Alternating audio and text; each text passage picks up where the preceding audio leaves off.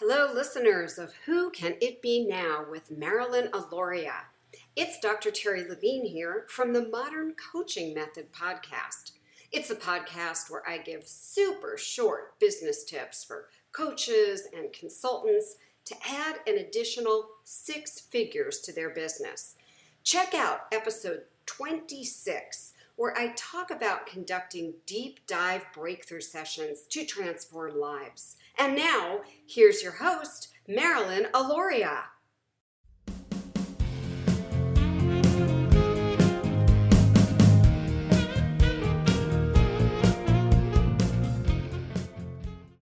We are live, just like that. Why do we have any? Let me tell you something. Cats scream at me and I don't like it. Hi, everyone. I am so friggin' excited for this interview, but before I even let the person speak, we are talking to Anna Maria Vasquez, and she is truly, truly one of my dearest friends. I love her so much. And anybody who knows me and um, has heard me interview Anna Maria before, and this is going to be on my podcast as well, um, knows how much I care about Anna Maria, because Anna Maria is the type of person who we, I don't, I think we met probably about seven, eight, maybe nine years ago. Um, Anna Maria, do you know? I think it's more like ten. I, yeah. I think I interviewed you developing your in- intuition on my summit. Yeah. So it might be like ten, oh, it's about ten years ago. And she's probably the only person I'll partner up with to do classes with or do anything with, because she has my back more than I have my back. And she's just such a truly gifted person. And the conversation we're going to have today is about nature and her new book, which is Nature, Divine Experiences with Trees, Plants, Stones, and Landscapes. And I'm really excited to talk to her about this. And I'm going to tell you a little bit about her, because one of the things Anna Maria and I were just communicating about this. One of the things that both of us do is we like giving people t- uh, tools and techniques to read for themselves. And nature is such, she's the expert on it, not me, such an incredible way to get answers when you're seeking them. It's such an incredible way. Sometimes I'll talk to Anna Maria and we'll get on a call and I'll be like, girl, you're glowing. Where were you? And she's like, I was out in the trees. And she's got this beautiful light coming out of her. So let me just tell you a bit about her. For those of you who don't know her, um, Anna Maria Vasquez is a multi-sensory animal and nature intuitive. She's a natural energy reader who lifts the veil between what's happening in the three D world and the energetic patterns behind it. Through teaching, speaking, and remote sessions, and I've had some of those sessions, they're unbelievable. Anna Maria's profound connection with the natural world sources are, let me try that again. Anna Maria's profound connection with the natural world sources her in helping you understand the messages coming from the animals and nature while unpacking your intuitive backpack. And that's what I love about her, because we are about giving you the tools to unpack your own friggin' backpack and get your answers. She's also the author of Nature, Divine Experiences with Trees, Plants, Stones, and Landscapes, a shamanic practitioner, a certified certified intuitive strategist, and a Sacred Stories luminary. I freaking love that. Learn more at intention training dot com. That's intention training dot com. And for people on the podcast, it'll be in the show notes below how you can reach her and how you can buy her book. And on Facebook, once we're done with this interview, I will put it on the post. Anna Maria, hey! Yay! It is always so fun when we get to be together again, because of our connection outside, but just in this industry, right? You click with some people and you you don't click, or you get to see behind the curtain and then you're like, ee. And Marilyn is one of those people that what you see is what you get. This is who yeah. she is, whether we're on a private call or whether cameras are rolling. And I love that, because that authenticity, that integrity is so important to me. And, you know, we're in a promotional period of this book, so I'm getting interviewed all over the place and it's fun, right? But there's certain folks where I'm like, oh my gosh, this is going to be the best. I look at my calendar and I'm like, oh, I don't even have to worry. It's just going to be flowing. It's going to be fun. And your community, I love your community. There's such like-hearted souls, and it's just, it's fun. It's not work, right? It's not a thing. So true. So, so let's talk about, I'm going to ask different questions than maybe you've gotten asked before. Um, let's start with the book though. Tell us a little bit about, give us a summary of the book and why this book is a powerful thing that was birthed from you. And Anna Maria and I have been talking about it because we're both in the Common Sentience series, and she's been helping me as I write mine now. Tell me a little bit about this book so people can really engage in it and really get the wisdom that you have in it. Yeah. Well, what I love about this book, but again, it's part of a series. Each book is set up this way, where the first part is the intro, you know, by the featured author. So in this case, it's me talking about nature, and I talk about the various aspects of nature, like trees and rocks. And I give you an insight to their energetics, like what's happening aside from it just being a tree there, or just being a rock or a lake, or, or whatever it may be. And then I explain those energetics so that when you're experiencing it, you have a better understanding and how a tree might communicate with you, you know, like through your different channels, your intuitive channels. Am I echoing back on you? Not at all. It might be you. You might need a headset, but I'm not hearing it. So we're good on our end. Okay, perfect. And I explain those mystical aspects of nature. And what's been fun is hearing feedback from folks, you know, other colleagues who, who, who understand these aspects. And they're like, oh my gosh, it took me to another place. And then to people who've, who love nature, but who haven't experienced these pieces, I've been hearing, this is so fascinating. I can't move past the first part because I'm trying to take it all in. So I love that feedback for that first part of just explaining the, the mystical, how it takes shape in nature. The second part is so beautiful because just like nature, right, we're in a community, and the better we all do, the better we all do. Mm-hmm. And so we have a collection of true stories from folks who've had mystical and divine experiences in the natural realm.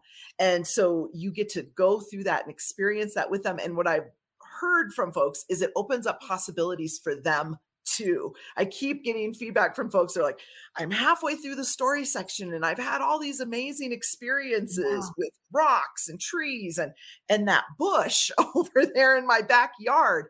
And then the third section, I give you practical tips, exercises, and activities that you can do, right? Like no tools needed, just go outside or visualize it, you know, in your apartment, in your high rise, to connect deeper with the natural realm. And then there's a appendix at the end where I share, you know, when I do readings, I do rock readings and tree readings and plant readings, and we'll just see what comes through. And so I share some of the common ones that I work with, what they are, what their symbolism is, to try and help people set up their own dictionary symbology of the natural realm and, and really, really what it's trying to teach us, because it has been just a backdrop for us for so long. And we're being asked to remember this connection. And it's like all these profound, wise allies that we have. And here we are struggling and suffering by ourselves. Mm-hmm. And we don't, it doesn't have to be that way. No, I, there's something you said that I feel like I, I just want to highlight, and then I have a question for you. She's talking about the middle of the book that has stories from others, and it's so true how you learn in a community, because we don't acknowledge things that happen in our lives sometimes, like these amazing magical moments. And then when you read it in somebody else's story, you're like, oh my goodness, that happened to me. And you realize it's so much more magical than, yeah, than you just wrote it, wrote it off as nothing, right? And I think that's the thing that I'm experiencing is people, of course, you know, there's a lot of like hearted folks who are like, oh, yeah, I've been talking to trees for years, right? And maybe they told people, maybe they didn't. But I'm getting a lot of people going, oh, my gosh, you're not going to believe this. And then they're like, well, maybe you will, but this is what's happening. And I feel like that's the key to get us to have these conversations. So it's normalized. So it's not, we don't dismiss it. So it's not, you know, put off, and that more of us can realize that this is inherent. This is more normal to have these experiences mm-hmm. than to not have these experiences. So let's go someplace with you right now. And anybody, I would love your comments. And for people listening on the podcast, I think we're going to do some fun little questions too. So um, I'd love to know if anybody has, think about it now, like, have you had any experiences in nature that you're realizing were very profound experiences that moved you from one place to another? But Anna Maria, when did you first start realizing, because you were doing animal, you're doing readings, you're doing all this shamanic work, And I'm, I know nature's throughout it, but where was this pivotal point for you with nature where you were like, it just woke you up to your soul? Yeah. You know, I remember having a profound connection to trees when I was little, right? In the chaos of our, mm-hmm. my living situation, you know, depending on the footsteps and the yelling and, you know, I would hightail it out to the trees, and we had these great huge, um, oh, spruces and, and firs that you could go underneath. Right. And it was like, you're sheltered and you're shielded. Uh, but fast forward, I was at a, a part in my life, and I and I talk about this. It, it's my one of my stories included in that middle section. I had had this life tsunami, right, where it seems like everything falls apart. I lost, in the span of eighteen months, I lost my relationship, I lost my job, I lost my home, I lost everything. I mean, everything. And I had this opportunity where, okay, if I'm going to rebuild my life, then I'm going to do it on my terms now, because I did it the way I was supposed to do it. And look at what happened. Look where I'm at. I, I was serious cyclical depression, suicidal thoughts. I was ridiculously overweight, and all of these things that were pointing to not being fulfilled, not being in my center, not, not standing in my power. I didn't even know what that meant. Right. Yeah.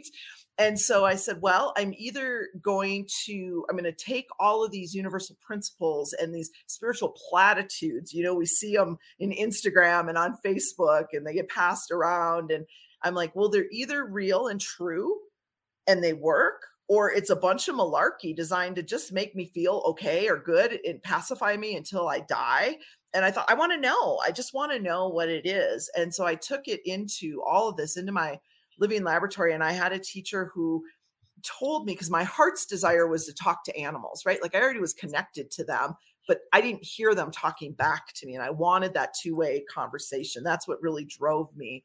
And this teacher had me for thirty days, go spend time with my hands on a tree and mm, talk to this tree. thirty days? thirty freaking days, right? Wow. Go ahead. Days. And let me tell you, I go out there the first day, and it's, it's, it, the story is much better than me telling this, but I go out there and I'm like, I don't even know what I'm doing. Am I touching you in the right place? I, where's your mouth even? How am I going to know if you're talking to me? And what am I going to do if someone walks up? Right? Like, I don't know what I'm going to do. I feel kind of silly. Even as much of a nature girl as I was, I felt very silly. So I was like, well, I'm just going to tell the tree. And I'm like, I feel ridiculous doing this. I don't know why I'm doing this, to be quite honest. I don't know if it's going to work, but someone who I trust and other teachers have told me this works to do this. Well, I did it for three weeks and nothing happened, except I stood outside touching a tree, right? Talking to myself, it seemed. And somewhere during that fourth week, I was in my living room. I wasn't even outside. And I asked a question out loud.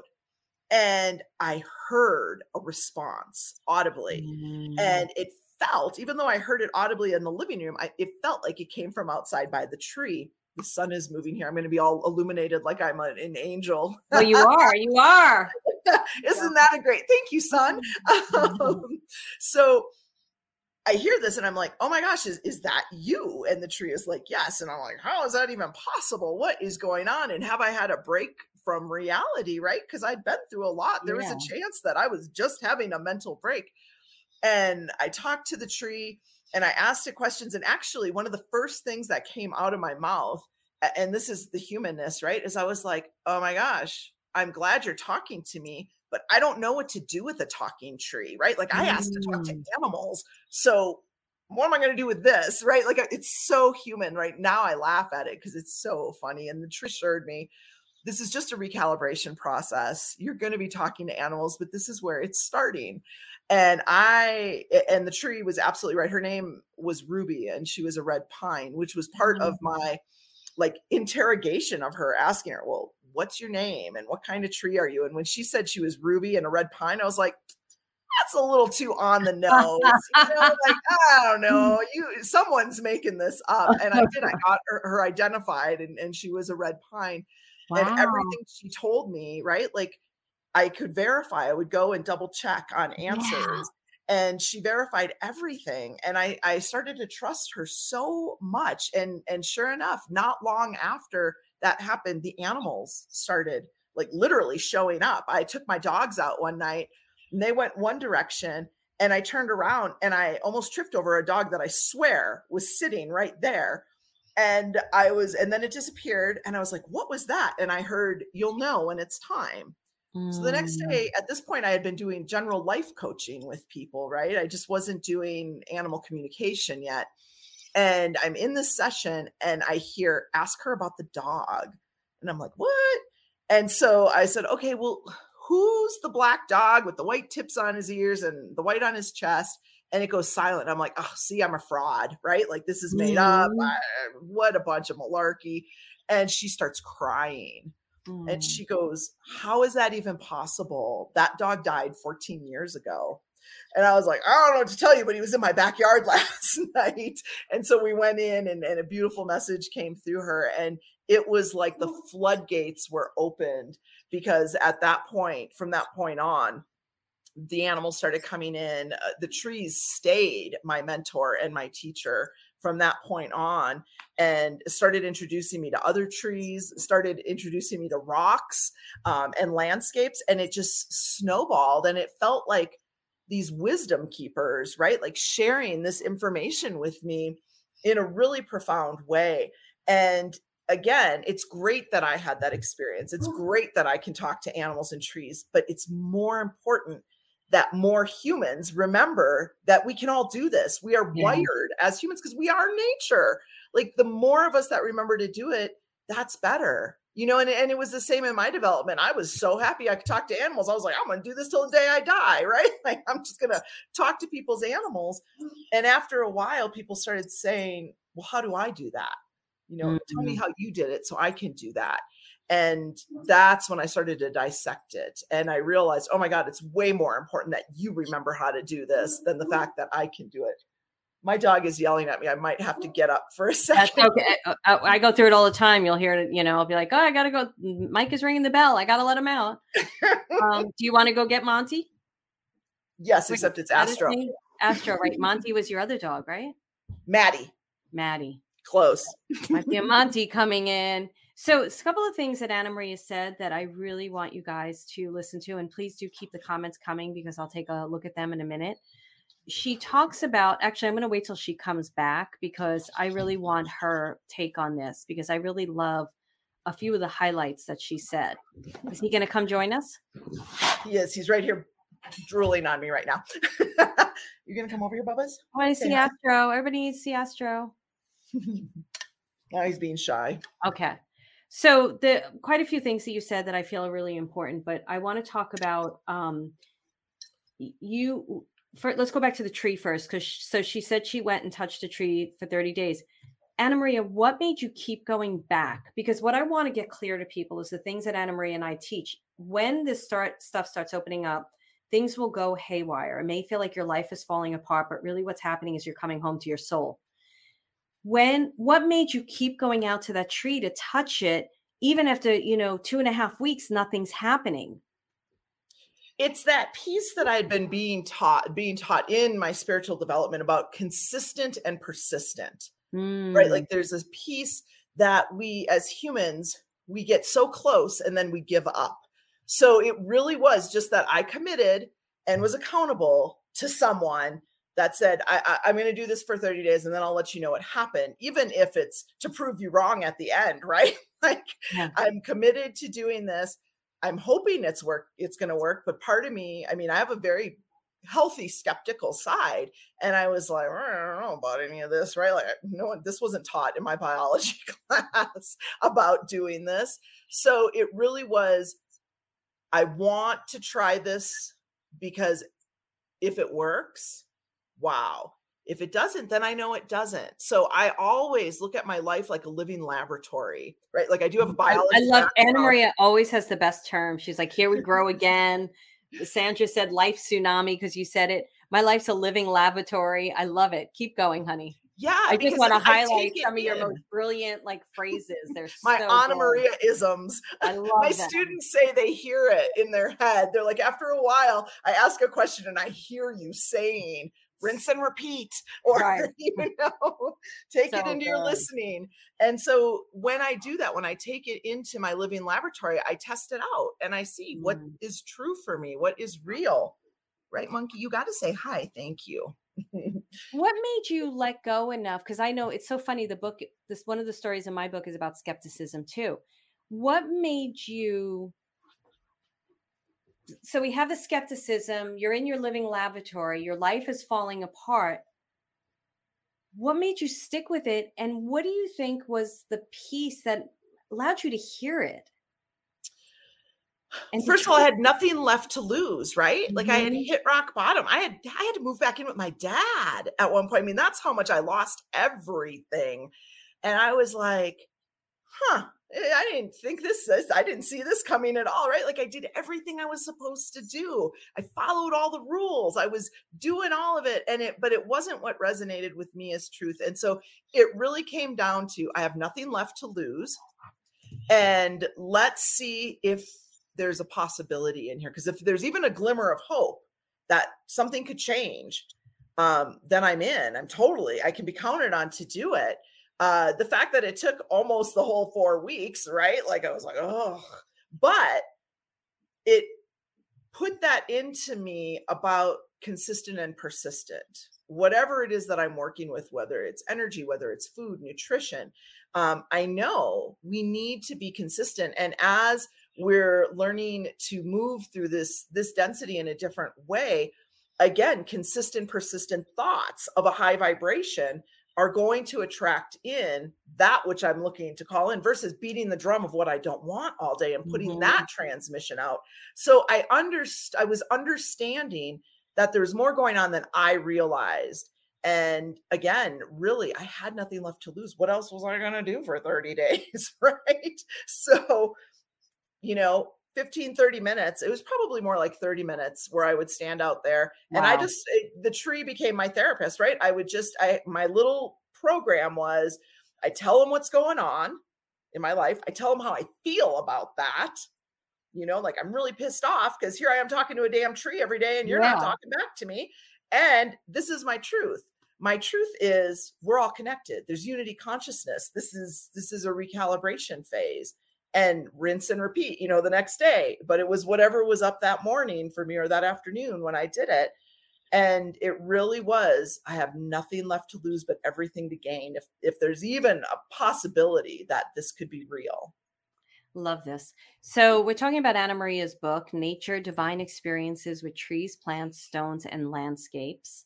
And I'm really going to recommend that everybody take a look at this book. So I want to move on with this, but before I do that, is Ruby still with you? Ruby was her tree with you today, or what was it like leaving Ruby? Did you feel like when you physically moved away, was she still with you? Where is where is she today? I got to get that bright light. I feel like I'm interrogating, right? Or being interrogated. None of this is working either. Um, so I was in Wisconsin at that point, and I live in Colorado now, so I did have to leave. And part of that whole lesson was also leaving and learning about how the trees are connected. And so it was I know. So funny. Uh, so it was the thought, right? When I got the nudge, you're going to move and you're going back to Colorado, because I had been in Colorado already. I had to go home because I had lost everything. And my family was in Wisconsin. And so when I realized I was going to leave, I, I told Ruby, and I was like, oh my God, what, what am I going to do? How can I leave? Right? Like, this isn't going to work. And she was like, no, no, no. You're going to learn how to call in other trees that can be your teachers. Mm-hmm. And so she actually passed me off to another tree. It was, um, oh, I believe it was a big elm tree, and his name was Leo. And he told me to connect, to start to feel in and call in the trees on the property of where I was going to be living. And, you know, I'm still, I was still skeptical, even though all this was happening, I still felt very skeptical about it. And I started doing it. And when I moved to my new place and I walked up to the property, I knew right away, I'm like, oh my God, that's Alice. That's the tree that's been talking with me. So it wow. felt like, you know, like when you move someplace new and you get a friend that's there, that's what she was. And that was an amazing piece. And they taught me to do that. So even when, when I met my, my, my beloved James, and I was going to be moving, well, I didn't know at the time I was going to be moving. I was just, you know, kind of getting to know him, and he had invited me out to, to come over to, to his property. And when I was driving, I, I must have been like a mile or two away, and I could feel the trees. Mm. And I started crying because I could feel them, and I could see them in the distance, right? Because it was a vista. And I was like, oh my God, this is where I'm supposed to be. So I need to figure out my crap, right? Like whatever's up that would not let me go forward with this relationship, and talk to these trees. And so they became the next set of teachers, and they actually took me under their tutelage for two years.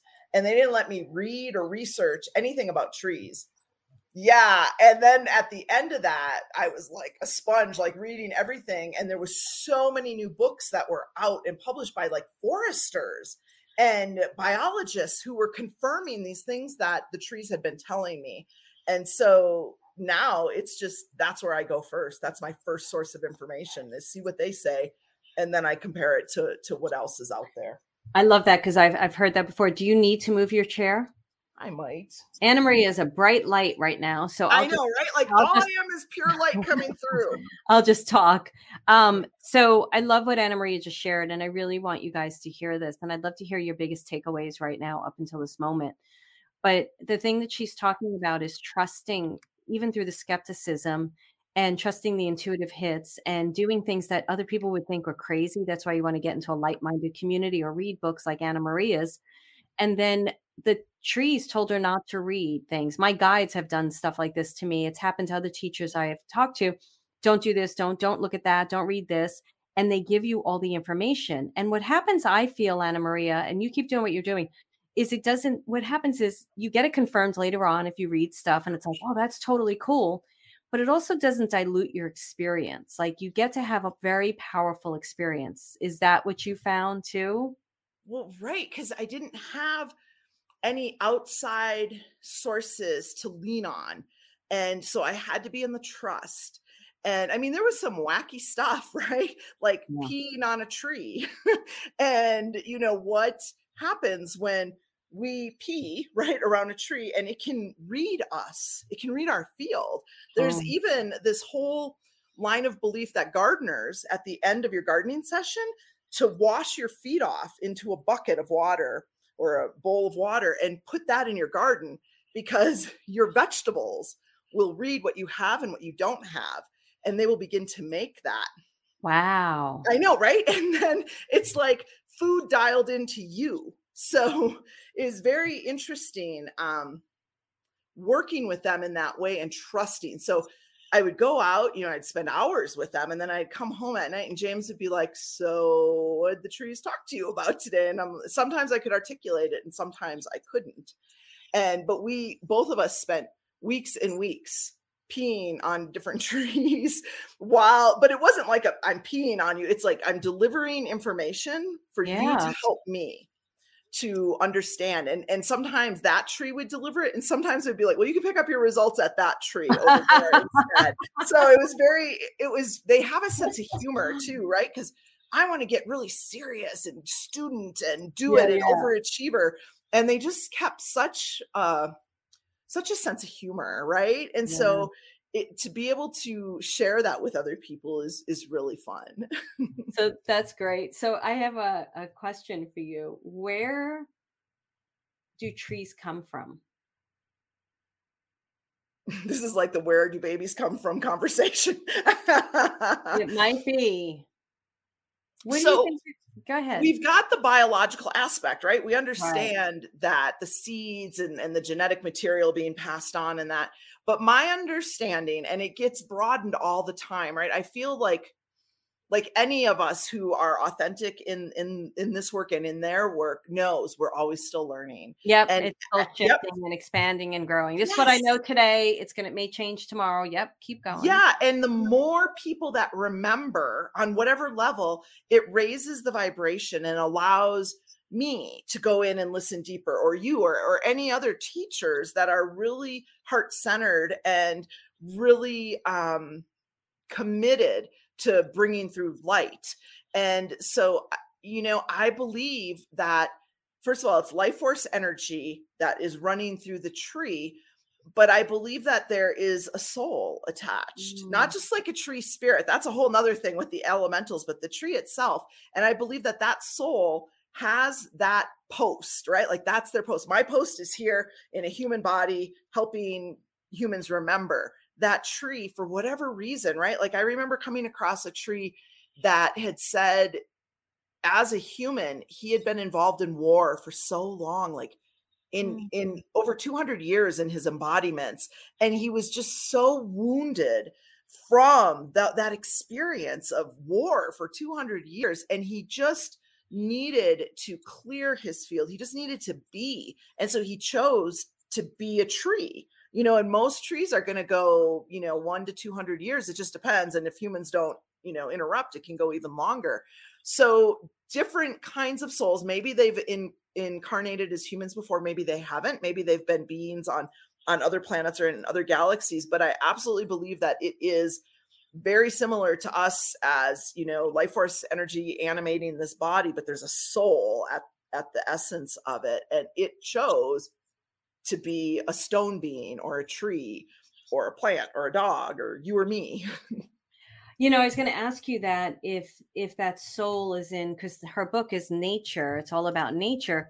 So does everything in nature have a soul? The rocks, the, in your book, which parts of nature do you cover? Mm-hmm. We cover plants, trees, rocks, and landscapes. Um, we do touch on, I know it's really great. And, you know, we all know we're drawn to different landscapes because there's different power that's associated with them, different energies. Um, we also have a story or two about crystals and fairies, right? So it's, it's very broad in terms of the natural realm. Um, back to your question about a soul and all of that. I think our human understanding is very limited. And so I think it's sometimes difficult to articulate the other piece. So like when you've got a rock, right? So I, I'm looking here at these fourteen thousand foot mountains, these peaks, right? And then we've got all these freaking rocks, right? We live in the Rocky Mountains. There's rocks everywhere because they came off of that mountain. And so to me, that mountain is the original solar energy. And then every fragment that comes off of it contains it, kind of like every drop of water from the ocean contains the whole ocean, that kind of thought, right? So there's, it's a little more complex than maybe we typically look at, but I believe that, you know, first of all, everything is energy and everything really is alive and we affect it. And we can either, we can either team up with it, you know, become allies and really resonate at a high vibration with it, or we can be working against it all the time, right? And we know that with any energy in our life, you know, the energy of money, we can either work with it or we can be ah working against it all the time. So is nature for all of us? Is it communicating to all of us at all the time? And everybody can do it. Everybody can talk to nature. The thing is, is we are nature, right? Like we just came out of the woods or out of the caves or wherever. And I think that at this time it's coming together because, you know, eighty percent of the population around the world lives in urban areas. And depending on your socioeconomic status and location, you may not. There's a lot of people that don't have easy access to the natural world. But I don't believe that that is a disadvantage. I actually believe that it's happening for us to remember at a deeper level. So those who can't, you know, I could just go right outside and hug a tree right here, yeah, or a rock or, or whatever. But I know what it's like, you know, to live in an urban area and to be removed from that. But what I believe then is happening is we're being asked to work more energetically because the human mind doesn't know if you're imagining a rock or you're holding a rock right there. Same thing with the tree.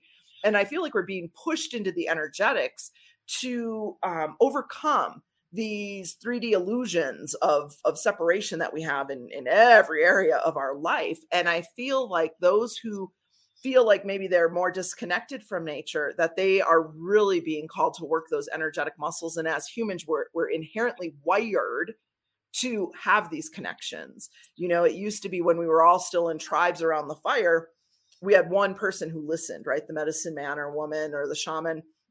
and they would listen, they would connect with nature, and they had to connect first for survival, right? Like they had to pay attention to what were the animals doing? What were the rocks doing? What was the trees and the lakes doing for survival? And then it would, they would take it into the dream time and share with the tribe. Well, we're at a time where each of us needs to be our own medicine man or woman, because just the way that we're living, the way that we're organized, right? We're very loose tribes now, but we need to have that connection. And because there's so many competing voices, right? Like all the time, mm-hmm. you know, messages coming in and unseen vibrations, you know, from, from this computer, from my phone, from ever the router, everything, you know, radio waves, microwaves, and all of those scramble the messages and make it difficult to hear, right? It's a little staticky. But when we connect to nature, when we spend time in nature or visualizing nature for at least, you know, at least twenty seconds, but, you know, even longer, you know, five, ten, fifteen, thirty minutes is best, we come back to our center. It's the quickest way to come back to our center and remember what's really true for us. So anytime we're in self-doubt, anytime we're feeling that lack of confidence, we really want to connect with the natural realm, because we're going to remember the, the quickest. And it's because it's happening on a biological, physiological level and an energetic level, and remembering that we don't have to do it by ourselves. I love that. So there's, I have a story about Anna Maria that um, when I was looking for this house, I was struggling. Uh, it was, and I'm not going to get into the whole story because it's about Anna Maria and I have more questions for her. And I called her. I was coming up to, I didn't, I wasn't going to come up to look at the place. And I did a reading with Anna Maria and she's like, go up this weekend. I was like, there's no houses on the market. And she's like, go up this weekend and check it out. And I said, well, how am I going to know this house? I'd already seen like a hundred houses. And she's like, talk to the trees. The trees are going to be there. The trees will tell you. So that weekend I came up to where I was looking in Northern Cal, and I did focus on a place. I finally found like the location, like the, the town I wanted to focus on. The next week I walked into the house that I now own, and I'll show everybody, everybody knows this view. I mean, this is my view. All trees. The whole house is just facing a forest of trees. And my entire body shook. And that's how good Anna Maria is. And that's how beautiful. And what's interesting, what you just shared, Anna Maria, and it was so magical for me and so amazing, because I was in a difficult time, and I trust Anna Maria more than, I don't go for readings, but Anna Maria is somebody I will go to because I trust her completely. But something, Anna Maria, too, that you just uh, said that was interesting is I have an interesting time channeling in this particular house. And now you just put another piece in for me. But I, I walk in nature constantly, and it's constant communication. So you're telling us that anybody, that's where we're going to discover our truth. That's where we're going to discover our soul. Like, what do you feel like for the newbie who's going out there and knows that they're attracted to nature or wants to experience the answers for themselves? What is a piece of advice you give them when they're starting to experience nature? Well, the first thing is your intention is your superpower, right? Mm-hmm. Like we just walk through life and we're just on default and we're playing these woe is me stories or, oh no, she better not. And you know, like we got all this stuff, but when we're asked, we're like, oh, I'm creating this intentional life full of love and light and my purpose. But that is not what we're putting out, right? Like mm-hmm. this little brain, this is like a transponder here, and it is putting stuff out. And when we are intentional about what we're putting out, that's when it shifts. So first of all, go out. You don't have to expect, you know, a talking tree or bush or rock or lake or whatever, but you can set the intention for connection. And go out, you know, again, do what works for you. Any time is going to be helpful. Uh, but, you know, it seems like I'm hearing from all of the experts who study, you know, the actual emission of negative ions and, and, and those um, free electrons that are floating around that source us, that fifteen to thirty minutes is the sweet spot for really receiving mm. that. And so going outside, even without an agenda, without like, I'm going to do this three mile loop and because that's how we are, right? We're like, I'm going to yeah. do that. And I got my water bottle, I got my, my trail mix and, you know, and that we don't leave room for anything else to happen. So if we set the intention, I'm going to go out and I'm going to have connection, right? Then when we're drawn, and we don't even know why, to a particular tree or rock or stream side, we can follow that nudge and ask, right? Then we can ask what's on our heart and mind. Take that out there, you know, instead of just playing the same old thoughts and stories over and over, you know, put that, that formula that I used, what's going on in your life? How do you feel about it? And what's really your truth, right? Like mm. that negative bank statement, that's not your truth. I cannot tell you how many negative bank statements I took out to the trees, right? When I was in that spot, rock bottom, right? And so the most miraculous things happened. I had a stranger pay my rent. Wow.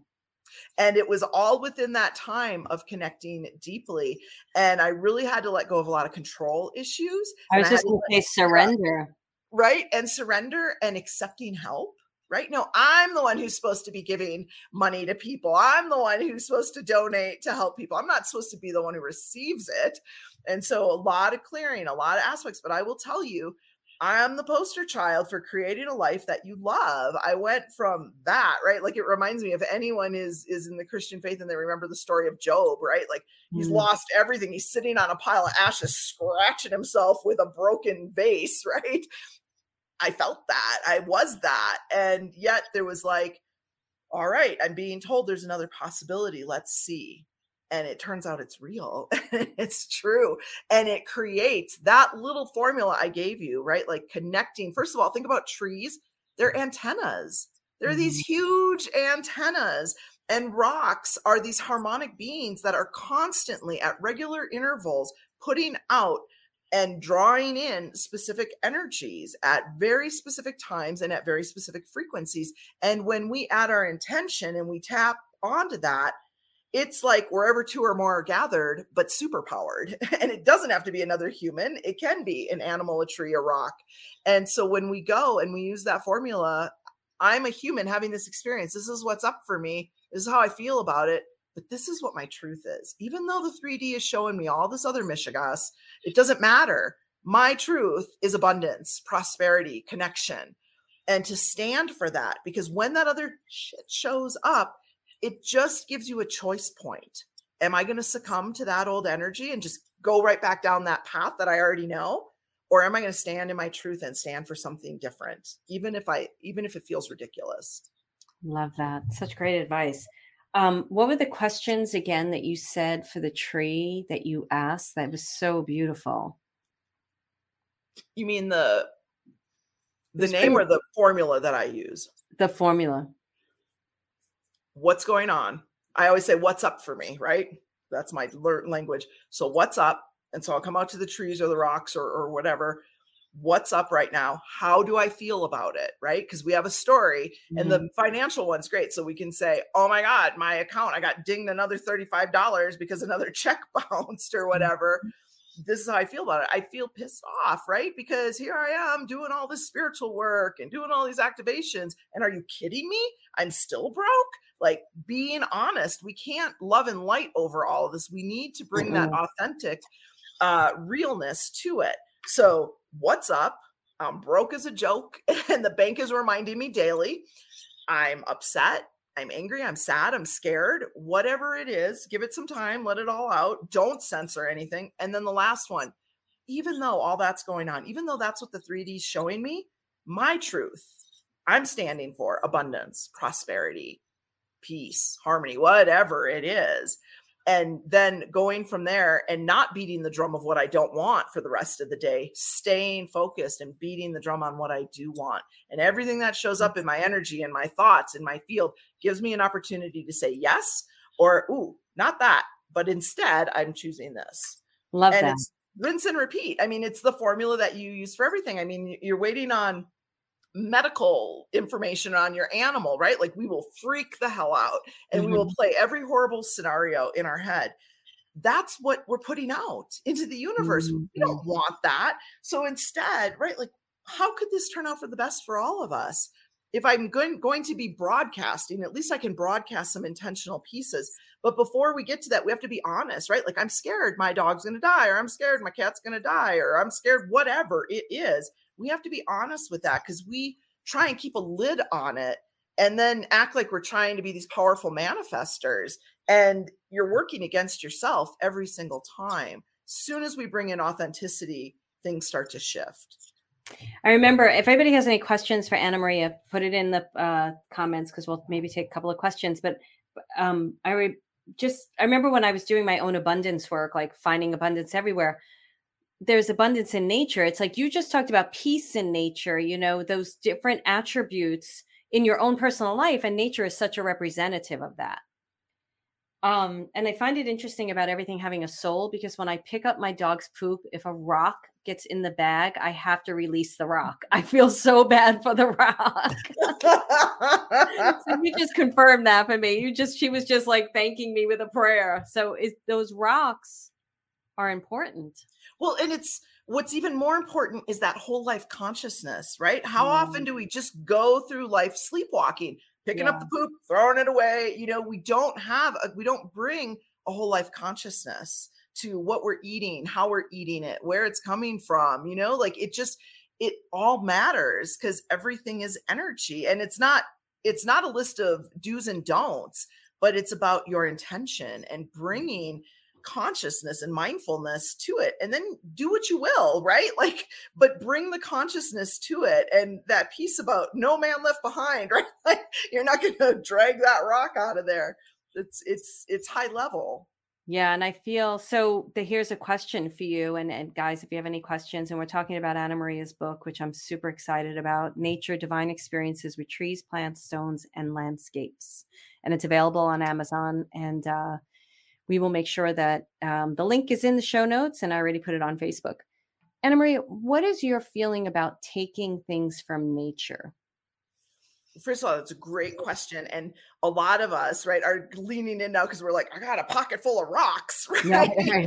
Or, or a basket or a box or, or, you know, I'm looking at some pine cones here on the table. Right. And we take them because we feel the resonance. We don't even know why, right? Like, I don't know why that rock looked good. And it was in my friend's driveway and I picked it up and put it in my pocket.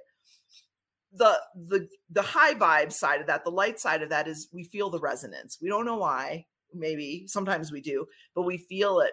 The low vibrational side is us doing something to nature instead of being in collaboration. And, and it's, it reminds me of what the trees told me, that humans are a lot like toddlers, right? We're super cute and funny and entertaining, but we don't have a lot of manners, right? Like we just take and we do and we touch and we, you know, and, and so it's, again, it's not a list of do's and don'ts, but it's about bringing that whole life consciousness and asking, you know, can I take this rock?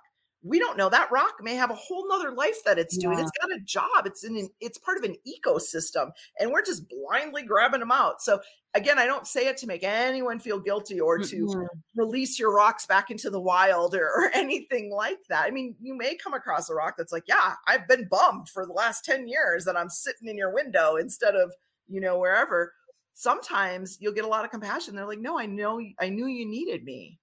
And even though you didn't ask, but moving forward, right? When we know better, we do better. And so moving forward, we ask, even before, you know, hugging a tree, going up to a tree, we ask, you know, is it okay? Because they might be doing something else. Most of the time, all of nature is very accommodating to us. They're very happy that we finally notice them. Yeah. And so they will say it, but I have had trees before say, you know, I'm in the, I'm doing other stuff. I'm not the best tree for this, you know, and, and that's fine. And so you may hear it, you may just feel it, right? If you're brand new to this, you just walk up to a tree and, and you say, you know, I'd like to do whatever I'm going to do. Is this okay? And you'll either feel light or heavy, or you'll feel pulled forward or pushed back a little bit. And, or some people will hear a yes or a no, or feel a yes or a no. So it's very subtle energies that you're, you're tuning into, but it helps you again, right? Better etiquette. So we're not such schmucks running around doing whatever we want, but it also tunes us into the subtle energies so that as we begin to connect with, with these various beings, we catch what's coming through, right? We're, we're tuned in enough. And that's the beauty of that first section of the book is it really dissects that, breaks it down. It gives your brain something to munch on while you're playing in the energy.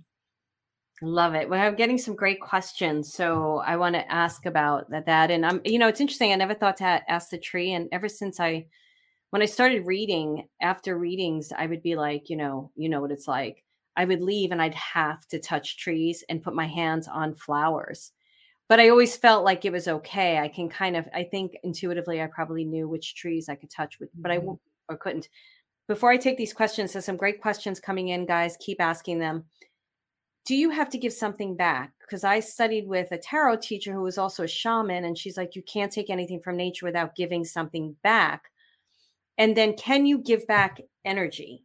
If it's not tobacco, not salt, not, okay. So can you tell us a little bit about that? Yeah, one? And we talk about that in the third part of the book, right? Oh, like good. What we're doing. And, and um, it's not about, you know, this for that, uh, or, you know, it, it's not about the stuff. It really is about the energy and the intention, and mm. really understanding that there needs to be an equal exchange of energy going on with whomever we're working with, right? Like at the grocery store with the pizza delivery guy, you know, there needs to be an equal exchange of energy. Not that they feel they're getting ripped off or you feel you're getting ripped off, but everyone feels good about the exchange. And it's the same thing with nature. And in a lot of our indigenous cultures and, and the trainings and teachings that I've gone through too, it's it's been taught very strongly.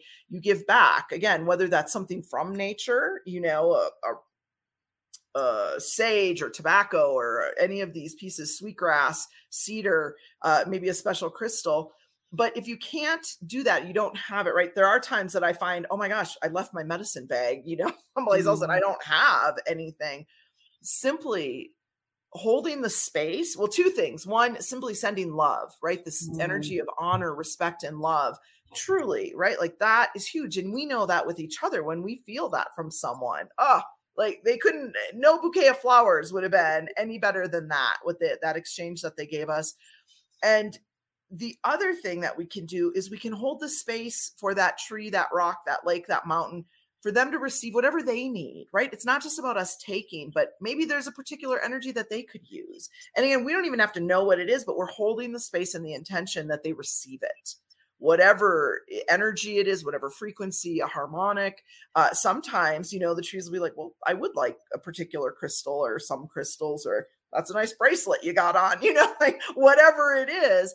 But it's more about being in the exchange and not doing something to nature, to animals.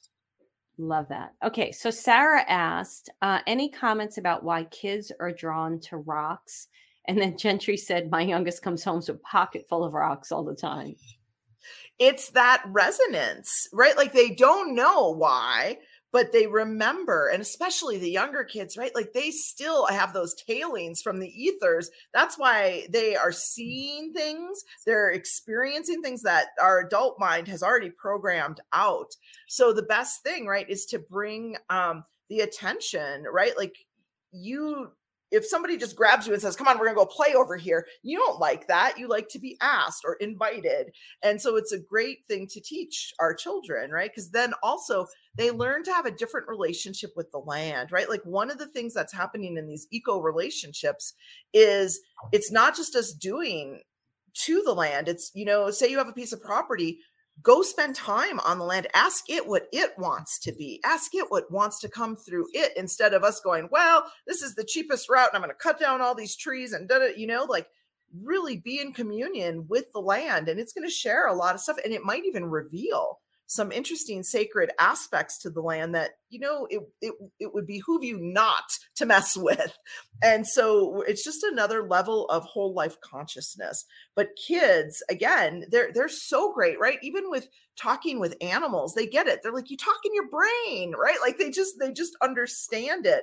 And I remember when um, we were teaching one of our grandkids about trees being individuals, right? Like they're beings. So we're riding our horses through the trees, and she's like, what's that tree's name? What's this tree's name? You know, and after about thirty minutes of that, I was like, Spirit, you got to help me here, right? And I told her, I said, you know, when we go to the mall or we go to the grocery store, there's a lot of humans around us, but we don't necessarily interact with all of them. Right. right? So it's just like that. You don't have to talk to every tree. You don't have to name them all. You don't have to get a name from all of them. Uh, it's the ones that you're looking to interact with. And, and it's just like we see other humans and, and we don't necessarily interact with them. But yeah, after thirty, forty-five minutes of what's this tree's name? That's hilarious. Hilarious. So here's a question from Lynn. Um, hi, Lynn, Anna Maria. When you speak to the trees, are you speaking to the soul of the tree or the nature spirit? Dryad? How do you say that word? Dryad, dryad? Dryad is what I say. I don't know if it's right. Okay. Dryad of the tree. If you speak to both, do you ask for different types of info from each? So Lynn actually has a story in the book about crystals, which is phenomenal. And And again, their individual power, our individual power to perceive, and again, uh, permission and and entering in consciously. So me, myself, I talk to the soul of the tree. I am aware of the mm. nature spirits, right? So this is the way I look at it. So like as a human, I have my soul, and then I've got all these guides and spirits, you know, that are assisting me in different ways, unseen predominantly. And they're assisting. And that's the way that I, and it's very dumbed down and simplified, and it's way more complex, but that's the way that I understand it. So there's the tree. It also has a nature spirit, and it may also have some other elementals that are working with it. The way that I'm wired, I talk specifically to the tree. Now, there are times that I do want to or need to talk to the elementals, and I'll address them as I'd like to talk to Uh, the nature spirit overseeing this tree or this plant or this lake. Mm. Um, but for myself, I typically am drawn to the soul. But the folks who work in the elemental realm, they have a whole different understanding of subtle energies. And they're often the ones that will see the faces uh, in the tree. And they are usually easy, easy to discern. Is that the nature spirit or is that the trees? You know, image coming through. Sometimes it's one or the other. Sometimes it's a mixture of both. Uh, but folks who have that strong connection to the elementals, right? The fairies, the nature spirits, um, they, I just feel like they're wired a little differently, and they, they are even more finely tuned into those subtle energies. And so they can have completely different conversations even than, than what I'm having. I love that answer. I actually do see those things. And uh, the, the people, you know, I'll be like, look at that guy, what is he doing? Why is he leaning there? And what? Is, and then I get close and I'm like, oh my goodness, it's a tree. So yeah, interesting. So um, I have another question, but I want to just say to Gia, Gia said, I have many pine cones and rocks on my altar. So now she's freaked out. So you can address, I don't think she has to be freaked out. She could just no. ask them if they need to want to still be there or not. Right. Yeah, just ask. Right. And a lot of them are like, hey, this is a great gig. I'm, I'm fine. Right. Yeah. You've got good consciousness. Right. And again, when we know better, we do better. So it's not like you, again, you don't got to release all of your rocks and pine cones back into the wild unless you feel drawn to that. Uh, but it is about interacting with them differently um, and going forward, asking, right? Like, it's so funny. I don't even pick flowers anymore, no. right? Because I'm like, oh, it. it's, it's such a beautiful, it's plain, it's part right there. You know, I, I don't need that. I can take a picture. I can remember it. I can, you know, whatever. I, it's just, it's very different. Now, there are things like my, my partner, James, he's really good. And this is the thing. We're all wired differently. Yeah. He has this thing with heart rocks. He, this man will find a heart rock anywhere. We will just be in the strangest place. And he'll be like, is that a heart rock? And it is like a big old heart rock. That doesn't just kind of like with the nature spirits, that's not always the first thing that I'm drawn to, but he will bring me heart rocks, but he asks, he'll ask first. Cause you know, he learned that too, because we have a house full of rocks and crystals and bones and stuff that, you know, you, you have what you have. And now you can be, um, you can be a guardian and an, in an honoring way of whatever that is, whatever nature aspect that is. And then going forward, just asking permission. But yeah, you, I'm sure your altar, as I'm listening in, your, your altar allies are, they're happy that to be a part of that. I think about all the pine cones I used to collect and burn in a fireplace because of the smell. I'm like, ooh. But and I guess again, right. Plants, even they will, um, alter the way that they are to be more attractive to animals, to eat or pick or whatever. So it's just about listening in and, and intentionality, right? Like uh, there are times, right? Like we do got to clean up some of that debris, or it's a fire hazard around our house. So we might as well use it in yeah. an intentional way. So it it just depends. And, you know, then there's the part where, you know, if I'm using, um, again, we vote with our dollars with everything. Is the company that you're supporting, do they support the earth? Are they sustainable? Are they thinking about that even? Uh, versus just trying to get the best price on something, because we could diffuse, right? We could also just listen to the music. Um, you know, I have a plant machine that records the bioenergetic field of the plants and then plays it back in an audible tone. We can listen, right? Instead of burning sage, we can listen to sage and do a sonic sage clearing. So it's just like we're learning different ways to do it. Again, it's not wrong. It's not right. It just is. And is there another way we can do it? I love that, listening to sage and do a song, because I've used the energy of it without needing it, but the listening of it, that's fascinating. Yeah, it's super sonic clearing. Wow. Because you also listen to the trees and you hear sounds from them. Do you have that mechanism that listens? I have the machine to hook up yeah. to a plant or to a tree, and we'll pack it on the horses and go up into the mountains, and especially during wild uh, flower season. Oh, I know. We have that now. It's so gorgeous. Yeah. And right, like in the winter, the trees and the, and any plants, right, they're very within, drawn in. And so the frequencies are very slow and low. And so it's, you don't get good recordings, right? They're not very interesting. They're very low and slow. So now everything's starting to wake up. So we'll start, right? Like I was charging the battery on the machine and everything, because we'll start going out to do some recordings now that spring is here, especially when summer, when everything's in full expression, is just really beautiful. And one of my mentors, one of my teachers, can actually record rocks. I, wow. I have not been able to do that. And I've even tried like being the conduit, and it, it, I'm just, it's not there yet. I guess I just got to practice a little bit more, but it's pretty phenomenal. Love that. Okay. So my last question, as a first-time author, and her book is Nature, Divine Experiences with Trees, Plants, Stones, and Landscapes. Was there a part of this book that surprised you when you were writing it? You know, I kind of felt that's just licking in my ear over here. Um, I wasn't sure if you were typing or what. I know he's just smacking his lips like he just ate something. So I'm not sure about that. Um, you know, to me, it was what parts, what parts wanted to come through, right? Because I've been doing this work for a dozen years now at this point. And so it's a big body of work, right? Like I have whole courses just on trees, just on rocks, just on animals. Um, and so how do you condense that down, right? And for me, it wasn't about, let me regurgitate what I say, what I know. For me, it was, what do you want to say, right? If I'm working on the trees, if I'm working with the elements, what do you want to come through?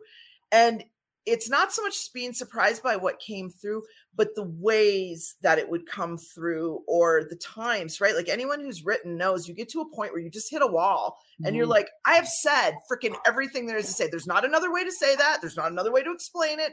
I, I can't do anything else.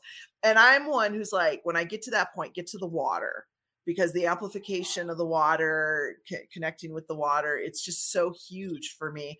And um, we have a natural hot tub. And so I, w- I was out there and I was having a pity party, to be quite honest, right? Like I'm on the seventeenth edit and they want something else, or they want this explained differently. And I said, you know, I need to know you've got my back, that you're going to bring through what needs to come through. And I kid you not, like I didn't even finish that sentence. And this hawk came from behind me, flew over my head, and perched on a tree in front of me. And I was like, message received. You guys totally have my back. I, I can be done whining now, and I can collect myself, go in, and sure enough, more information came through.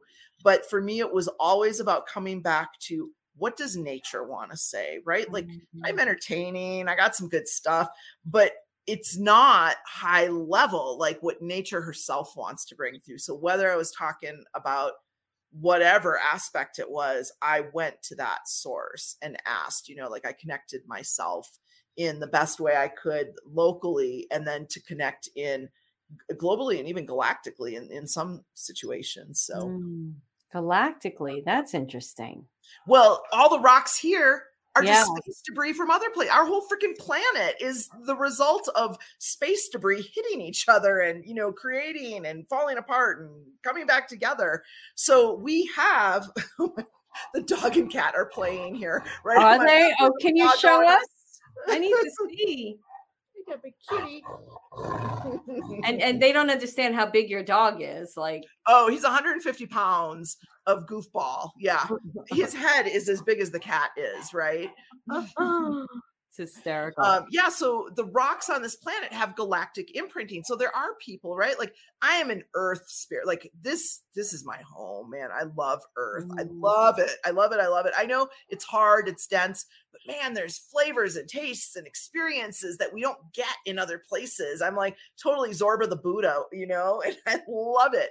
Um, but a lot of people that I work with, they know they have this feeling of a of a galactic kind of um, sourcing for them, right? Maybe they're Palladian or Syrian or or whatever, right? Uh, it's not that I haven't incarnated there, but this is my place, right? Like mm-hmm. I love this place, and so I can take in that. But what's beautiful is people who have a different take can receive something completely different from the rocks mm. and connect them to a, a remembrance or a knowingness that, that they may not get any other way.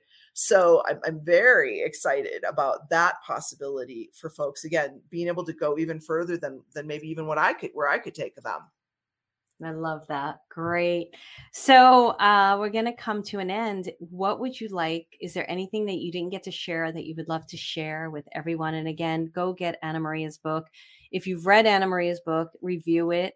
Um, yes, on Amazon, because this is important work, guys. This kind of being with uh, nature, with animals, things that different things that are coming out in this book series is super important. And the way the books are being written are really beautifully written because, like Anna Maria said, they have a community aspect, they have a teaching aspect, and then they have an experiential aspect where you get to do things on your own.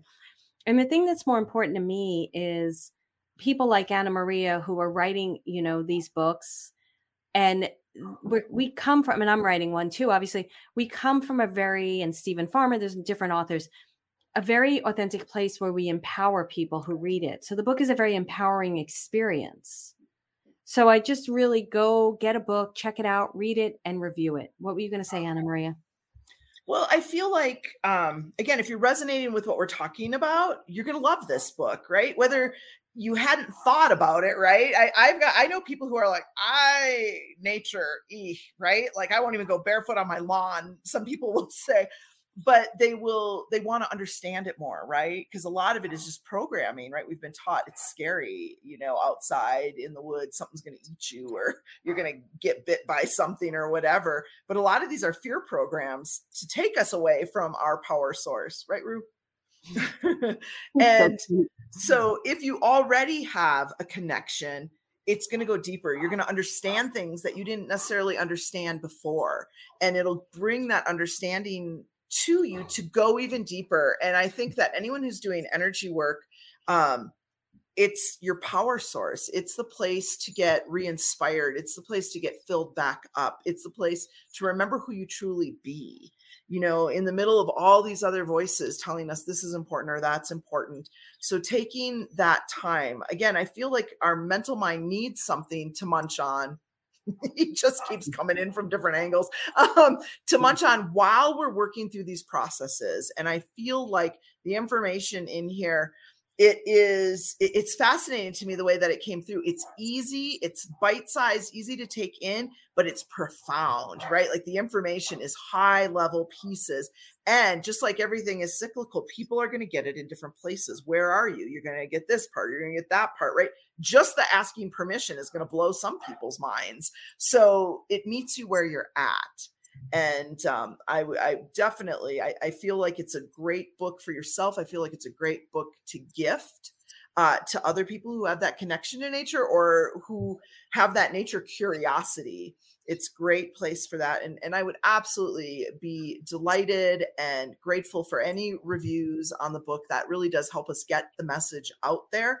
And mm-hmm. anyone who resonates with this message knows how important it is that the other humans remember.